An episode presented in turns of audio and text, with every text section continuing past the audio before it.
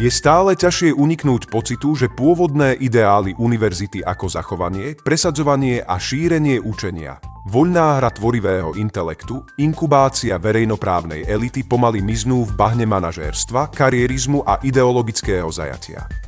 Neexistuje konsenzus o správnom účele univerzít, v neposlednom rade preto, že výhody, ktoré prinášajú tým, ktorí nimi prechádzajú, sú také rozmanité ako tie, ktoré prispievajú k nášmu spoločnému životu.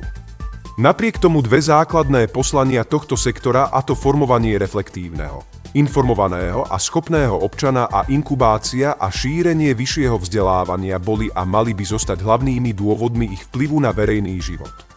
V hrubých ekonomických termínoch je hodnota vysokoškolského diplomu signálom, ktorý vysiela širšej spoločnosti o držiteľovi titulu.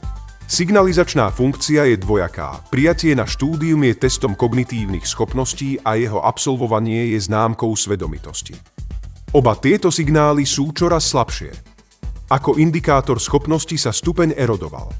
Poprvé masívnym rozšírením počtu držiteľov titulu, čo znamená, že ich priemerná inteligencia sa znížila a po druhé zavedením prijímacích kritérií, ktoré nemajú nič spoločné so základnými kognitívnymi schopnosťami. Rozdiel medzi domácimi ročnými poplatkami a neuveriteľne vysokými medzinárodnými poplatkami je väčší ako kedykoľvek predtým, čo vedie k výrazným a škandalóznym rozdielom v prijímacích hraniciach. V súčasnosti existujú nespochybniteľné dôkazy o rozšírenej a pravdepodobne nezákonnej diskriminácii najchytrejších a najlepších mladých ľudí v krajine v prospech nekvalitných žiadateľov zo zámoria hladných po vízach po štúdiu.